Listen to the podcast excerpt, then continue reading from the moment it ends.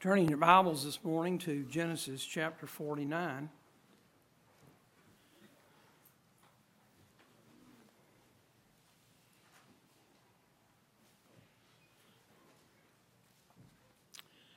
And we want to read just one verse, and that's verse 27. Benjamin shall raven as a wolf. In the morning he shall devour the prey, and at night he shall divide the spoil. Let's look to the Lord in prayer. Father, these words are so critical. They're words that contain the very message of life. And we pray that you would help us to see that message today. And we ask it in Jesus' name. Amen. This morning we come to Israel's final words to his final son, his 12th and last son, Benjamin. His words to Benjamin are among the shortest of the words that he spoke to his sons. But the brevity, the shortness, I guess is the way to say it, the shortness of his message in no way diminishes from the importance of that message. Something that is worth noting as we come to Israel's final words to his final son is that he speaks what the Lord gives him to say without regard to the family relationship. Israel doesn't shave anything off the message from heaven because he's speaking to his sons. I think that's something to consider. A number of years ago, I heard Brother Ron Beatty say something in a message that I had never heard before. And it's something that I have tried not to forget because it's very true. We've all heard and we've probably used the expression many times blood is thicker than water. That's a way of saying that relationships within the family are stronger than any other kind of relationship. My daddy used that expression as a word of warning to us boys. He told us that when we were somewhere and one family member of another family was criticizing another member of that family, that we needed to be very careful just to listen and say nothing. Because family can criticize family. But if you, no matter how close you think your friendship is, if you, an outsider, join in that criticism of this family member, then you're going to find out very quickly that blood is thicker than water. In fact, you're going to get poured on and you're going to get poured out because you have become an offense. So, this is a saying that is a reminder of the bonds between family members and how they're more important than those formed with uh, those who are outside the family. But Brother Ron had a different take on this old saying. He talked about believers in whose lives it's not only true that blood is thicker than water, but in their lives, blood is thicker than the book. Blood is thicker than the Word of God. He was talking about Christians whose relationship with their family is more important than their relationship and their obedience to the Word of God. He was talking about Christians who profess to believe this book, Christians who are willing to apply this book to the people and the situations around them, how they'll do it without fail until it comes to their family until it comes to their wife or their husband or their children or grandchildren, and then they're willing to fight. Not their family, but this book. Now, it's very easy for us to make a very quick mental list of all the brethren that we know who are overtaken by this fault and who need to be restored. But we better be careful about putting ourselves on a pedestal. We need to consider ourselves because we have the same nature as our brothers and sisters around us. We have this same nature that is so subject to this same temptation. One of the emblems or signs of spirituality in the life of the child of God is taking God's side and taking His words side against ourselves. And then taking God's side and His Word's side against our family, against our wife, against our husband, against our children and grandchildren. One of the signs, one of the emblems of spirituality in the life of the child of God is when this book is thicker than blood. When the bonds between ourselves and the Lord Jesus Christ are more important than any human bond. Look over for just a minute at 1 Samuel chapter 2. 1 Samuel chapter 2. You remember that at the start of the book of Samuel, he is presented to the Lord by his mother Hannah. And he's put in the charge of Eli the priest. Eli had two sons who were priests of the Lord. We see that in chapter 1 and verse 3. Hophni and Phinehas. And if you look at chapter 2 and verse 1, or chapter 2 and verse 12, rather,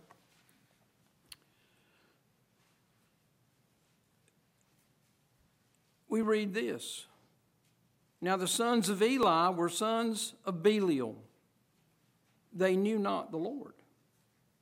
The sons of Eli were in the office of priest of the Lord.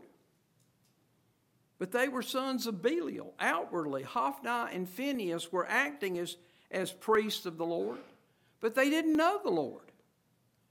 And we see in this verses that their uh, not knowing the Lord became very obvious. We see that to satisfy their own selfishness and greed, they altered the rules of the offering of the Lord. And by the threat of force, they took the best cuts of meat from the offerings. They took all of the offering that they could get instead of taking the portion that God said they were to have, that they were to have after the offering had been made to Him. And because of the actions of these two men, because of their testimony, these sons of Belial who were masquerading as priests of the Lord, we're told in, in verse 17 that the men of Israel abhorred the offering of the Lord. They hated to go and, and give the offering to the Lord because of what Hophni and Phinehas were going to do. In verse 22, we, say, we see that these two sons of Eli lay with the women that assembled at the door of the tabernacle of the congregation. And Eli rebukes his sons in verse 23. And what he says is right and true. Why do ye such things? For I hear of your evil dealings by all this people. Nay, my sons, for it is no good report that I hear. You make the Lord's people to transgress. If one man sin against another, the judge shall judge him. But if a man sin against the Lord, who shall entreat for him? What he says there is very good. But it had no effect on his sons. They continue in their rebellion, notwithstanding they hearken not unto the voice of their father, because the Lord would slay them. Eli should have brought them, according to Deuteronomy chapter 21, these stubborn and rebellious sons. He should have brought them and he should have said, These my sons are stubborn and rebellious. They will not obey my voice. And he should have gathered the men of the city together and stoned them with stones. God said that's how you put away evil from among you. Eli wouldn't do that. And there's a reason that he wouldn't do it. Look at verse 27. And there came a man of God unto Eli and said unto him, Thus saith the Lord Did I plainly appear unto the house of thy father when they were in Egypt, in Pharaoh's house? And did I choose him out of all the tribes of Israel to be my priest, to offer upon mine altar, to burn incense, to wear an ephod before me? And did I give unto the house of thy father all the offerings made by fire of the children of Israel? Wherefore kick ye at my sacrifice and at mine offering, which I have commanded in my habitation. Notice these words and honorest thy sons above me. Blood was thicker than the book in Eli's life. And he lost his sons. And God judged Eli and his house after him because of it. It's a very serious thing to allow blood to be thicker in our lives than our obedience to the Word of God. How is it today with us? How is it? Is blood thicker than this book? Or is this book thicker than blood? The Lord Jesus said in Matthew chapter 10 and verse 37 He that loveth father or mother more than me is not worthy of me. And he that loveth son or daughter more than me is not worthy of me. Let's go back to Genesis chapter 49. Because all through this chapter, we see that blood was not thicker than the book in Israel's life. We've seen that God told Israel to tell Reuben that he was unstable as water to tell him that he would not excel. And God told Israel to tell Reuben why. It's because of your sin, it's because of the lust of your flesh. It's because you went up to your father's bed and you defiled it by laying with Bilhah, his concubine. And Israel told Reuben that. God told Israel to tell Simeon and Levi that instruments of cruelty were in their habitation to tell them that they were cruel and self willed and that he did not want to be identified with them. It's not a very flattering thing to tell your sons that you don't want to be identified with them. But that's what God told Israel to tell his sons, and he told them. God told Israel to tell Issachar that he was a strong ass, to tell Dan that he was a serpent by the way, an adder in the path that causeth the horse rider to fall backward. And he told them. Blood was not thicker than the book in Israel's life. We see that again as we come to Jacob's words to Benjamin. Benjamin was the last son that was born to Jacob. He was the second son that Rachel, the girl that he loved, the girl that he served seven years for, the second son that she bare to Jacob. She died in giving birth to this last son, Benjamin.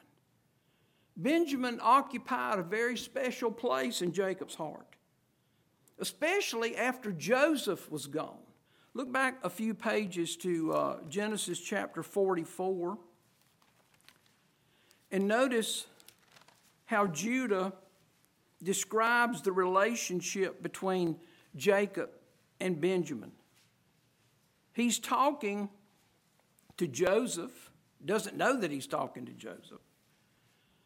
But he says in verse 20, and we said unto my Lord, We have a father, an old man. We actually he's talking to um, his father Israel, Jacob. We said unto my Lord, We have a father, an old man, and child of his old age, a little one. and his brother is dead, and he alone is left of his mother, and his father loveth him. They're telling Jacob what they told the man over uh, the, the land of Egypt. Verse 22. And we said unto my Lord, The lad cannot leave his father, for if he should leave his father, his father would die. Verse 27. And thy servant, my father, said unto us, Ye know that my wife bare me two sons. And the one went out from me, and I said, Surely he is torn in pieces, and I saw him not since. And Jacob says, to them, If ye take this also from me, and mischief befall him, ye shall bring down my gray hairs with sorrow to the grave. And then Judah sums up this relationship between Jacob and Benjamin at the end of verse 30, where he says, Seeing that his life, the life of Jacob, is bound up in the lad's Benjamin occupied a special place in Jacob's heart. And so, naturally speaking, we would expect there to be great words of blessing to pour forth from Israel's heart for Benjamin. But because this book is thicker than blood in Israel's life, and no matter what his natural tendency, his natural inclination might be. He can only speak the words that the Lord tells him. And so Israel speaks just 22 words in verse 27. Let's go back to um, Genesis 49. Benjamin shall raven as a wolf. In the morning he shall devour the prey, and at night he shall divide the spoil. The first of these 22 words that we want to notice is the word raven.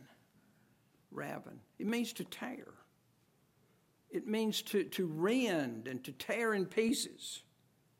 And so to describe Benjamin as one who will raven, as one who will tear and rend as a wolf, is to tell us that Benjamin will be a fierce person. He's going to be a fierce and a warlike tribe, a tribe of warriors. And we see that here in the Old Testament. We see it in the book of Judges. In Judges chapter 3, we read about a man named Ehud from the tribe of Benjamin. He was the second judge of Israel. He, Ehud was the man who went in and who slew Eglon, the king of Moab, who the Bible describes as a very fat man.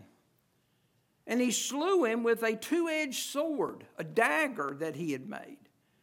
And after Ehud slew the king of Moab, he blew the trumpet, and the, the, the people of Israel were gathered to him, and they slew of Moab 10,000 men. And the Bible tells us that Moab was subdued and the land had rest for 80 years. In Ehud, we see a characteristic that made the tribe of Benjamin such a fierce tribe, such a warlike tribe.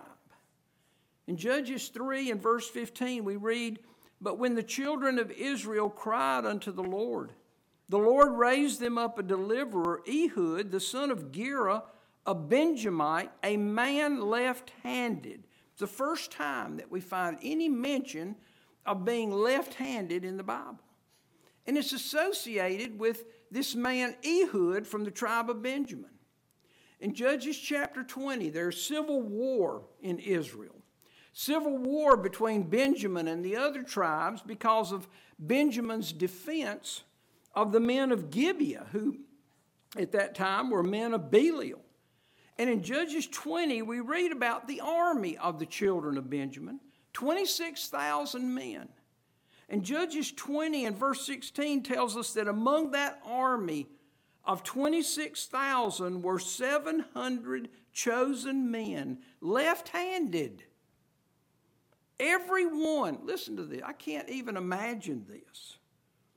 Everyone could sling stones at an hairbreadth and not miss. Some of us can't afford to pull one out. But if you can afford to pull one out, pull it out and look at it. Remember, this book does not exaggerate. And so here are these men of Benjamin, left handed, who could sling stones at an hairbreadth and not miss. In 1 Chronicles 12, we read about the men who came to David when he was avoiding uh, being captured by Saul. Men who were among the mighty men, helpers of the war. And the first men who are mentioned were from the tribe of Benjamin. And we're told that they were armed with bows and could use both the right hand and the left. They were ambidextrous, I think is the term. They could use both the right hand and the left in hurling stones and shooting arrows out of a bow.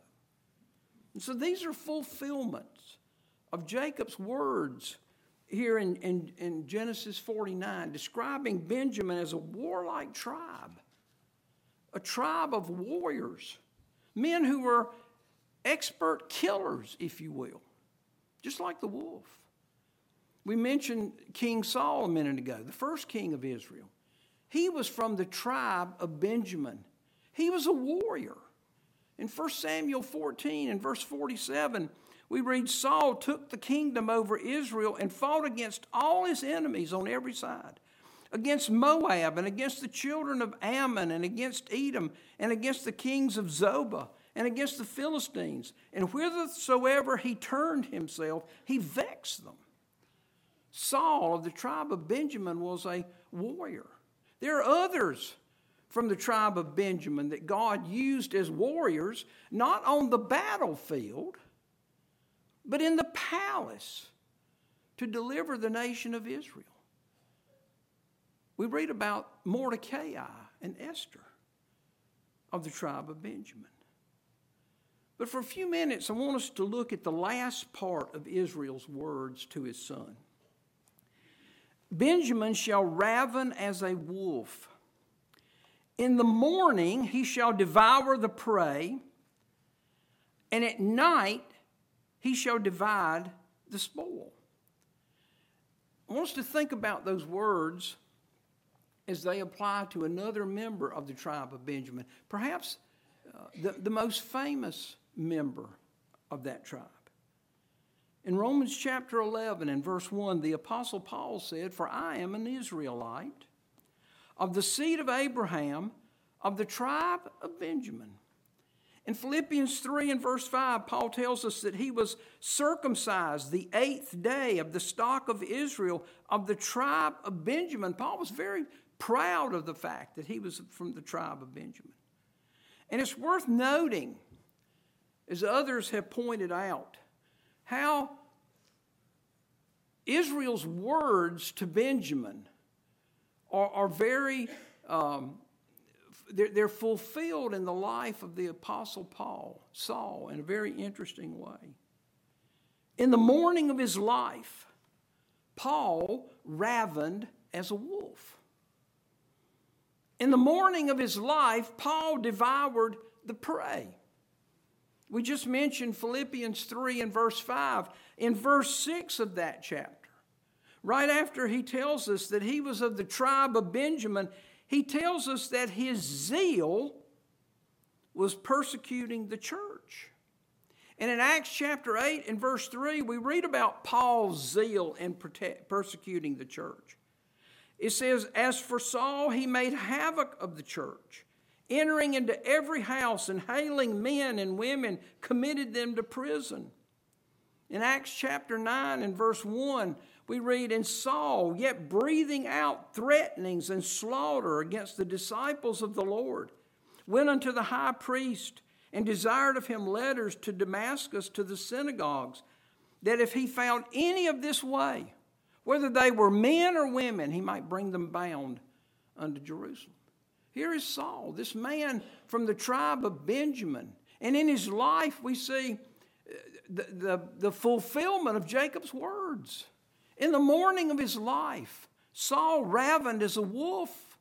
He tore in pieces and rent and made havoc of the church. In the morning of his life, he devoured the prey.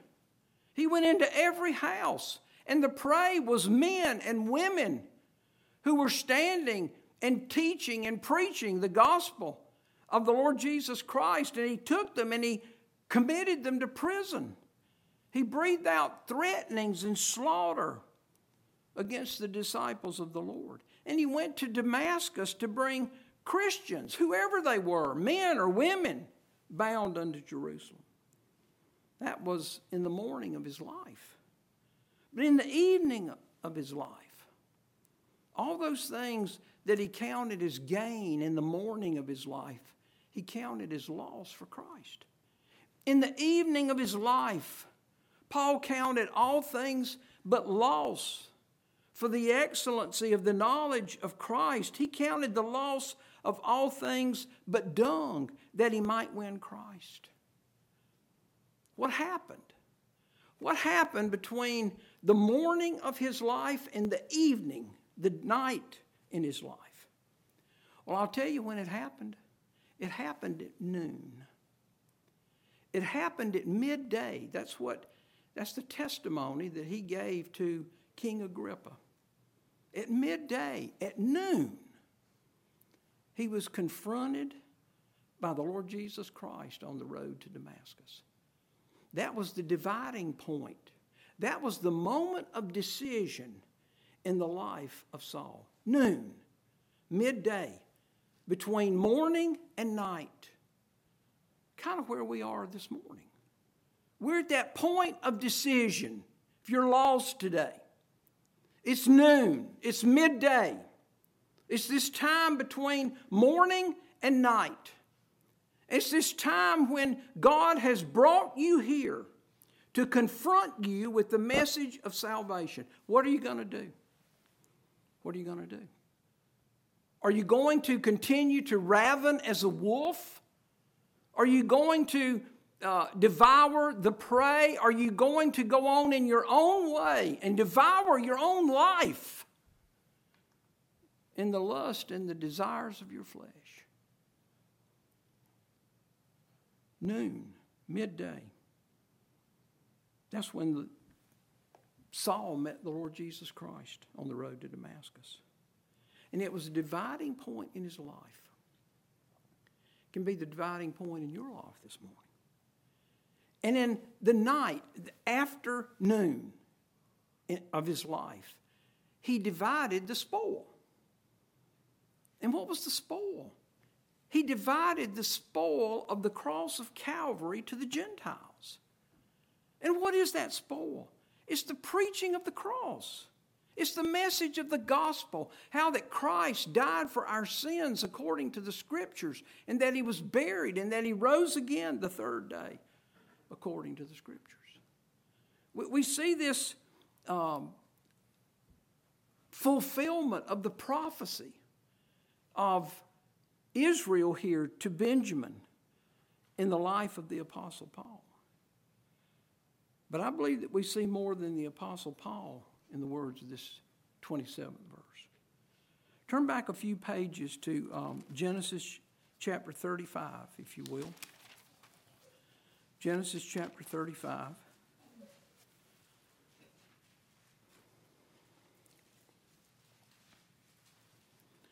Let's read it, verse 16. And they journeyed from Bethel, and there was but a little way to come to Ephrath. And Rachel travailed, and she had hard labor. And it came to pass, when she was in hard labor, that the midwife said unto her, Fear not, thou shalt have this son also. And it came to pass, as her soul was in departing, for she died, that she called his name Benoni, but his father called him Benjamin. This last son of Jacob was given two names. His mother, Rachel, named him Benoni. That name means son of my sorrow. Son of my sorrow.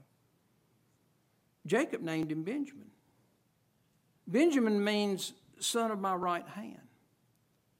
Both of these names in Israel's prophecy there in chapter 49 and verse 27 concerning Benjamin.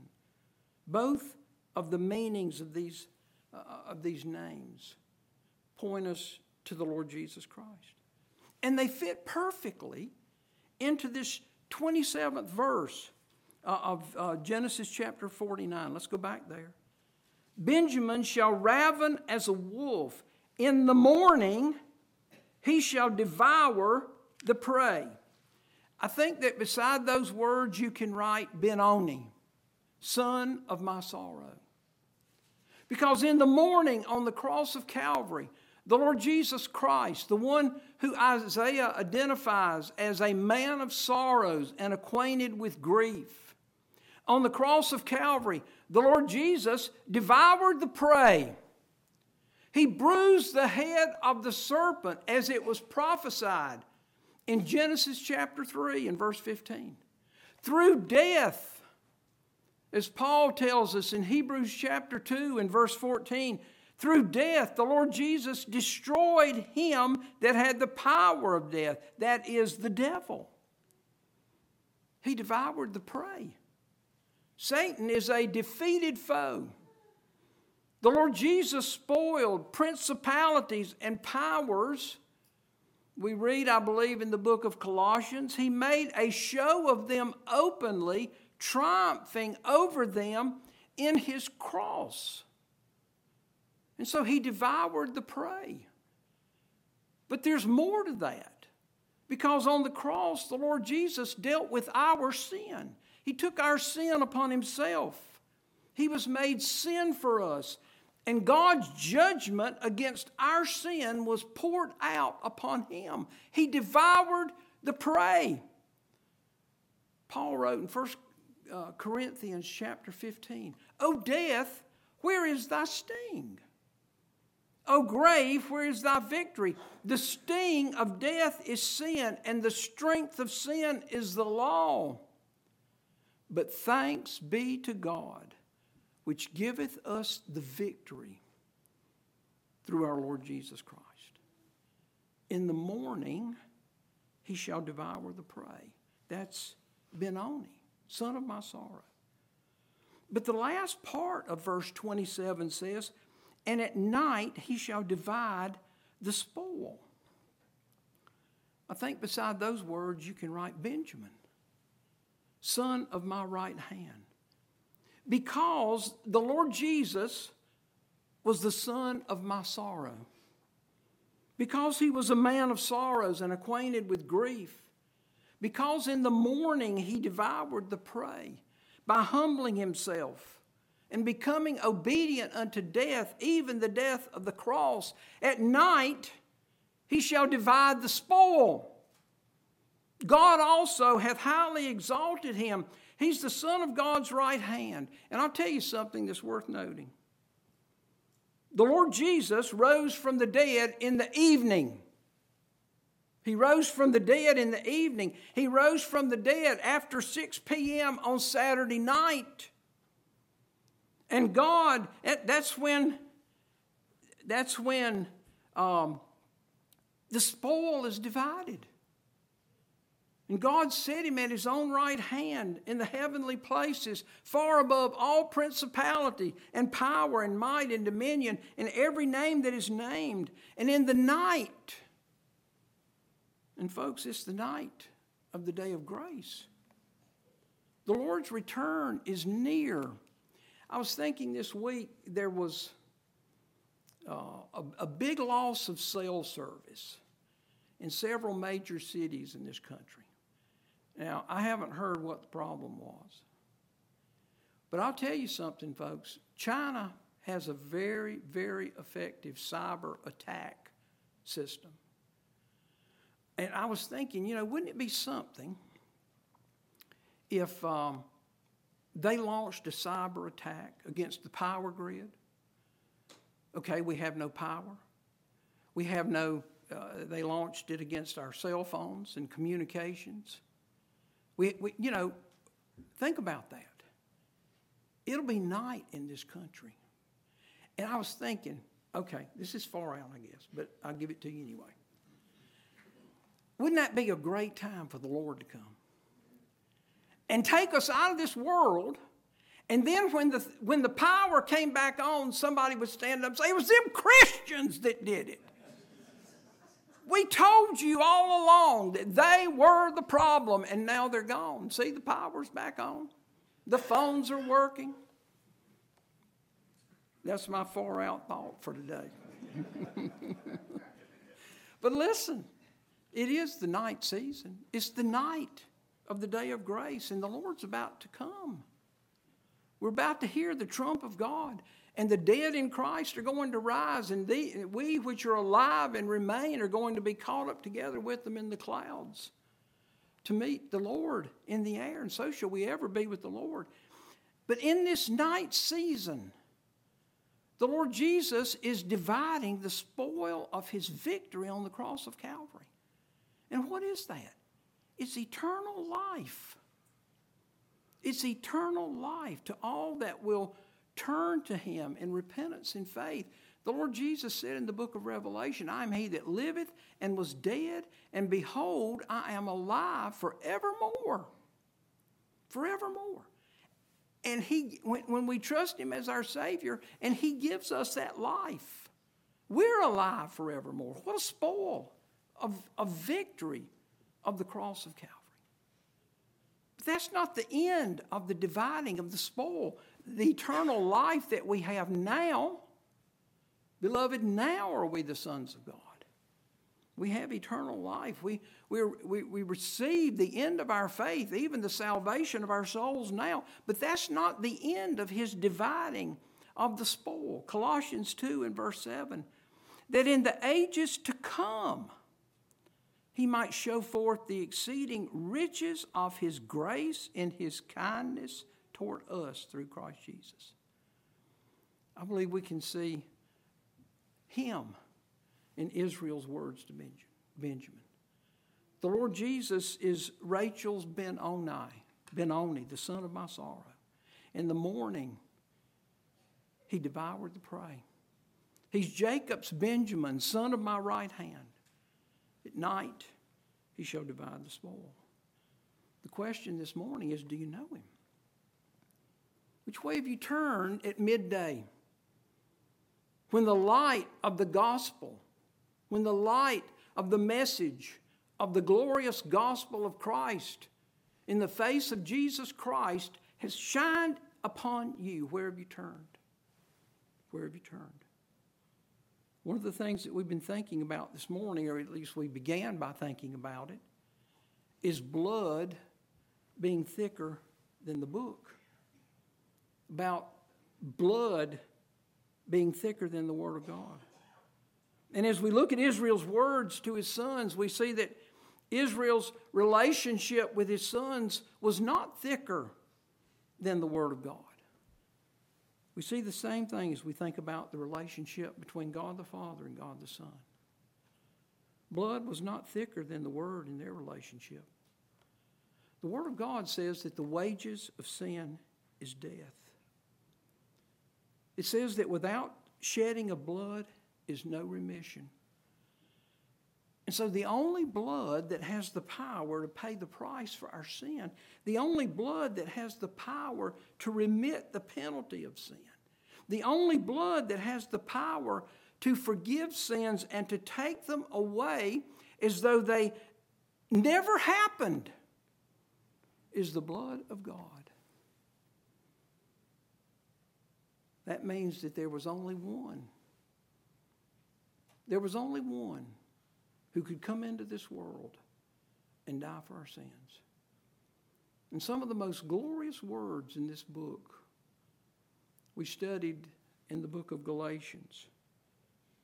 When the fullness of the time was come, God sent forth his Son, made of a woman, made under the law, to redeem them that were under the law. When the fullness of the time was come, God demonstrated that His word was thicker than blood. He spared not His own Son, He sent Him forth and delivered Him up for us all. that he might redeem us to God. He did that for you so that he might divide with you the spoil of eternal life.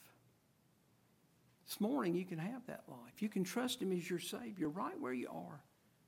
You can humble your heart and take God's side against yourself and repent of your sin and trust him to be your Savior. Let's look to the Lord in prayer. Father, we thank you for this little verse here in Genesis chapter 49, these 22 words that Israel spoke to his son Benjamin that contained the message of eternal life through our Lord Jesus Christ. We pray that you would speak to any who are lost today. It's midday. The light of the gospel is shining. Which way are they going to turn? We pray that you would help them to turn right now, right where they are, in repentance and faith and trust you as their Savior. Father, we pray if we know you today that we would rejoice in our Savior and the so great salvation that He's provided. We thank you for every remembrance of Him and His person and His work for us on the cross of Calvary. And we pray these things in Jesus' name.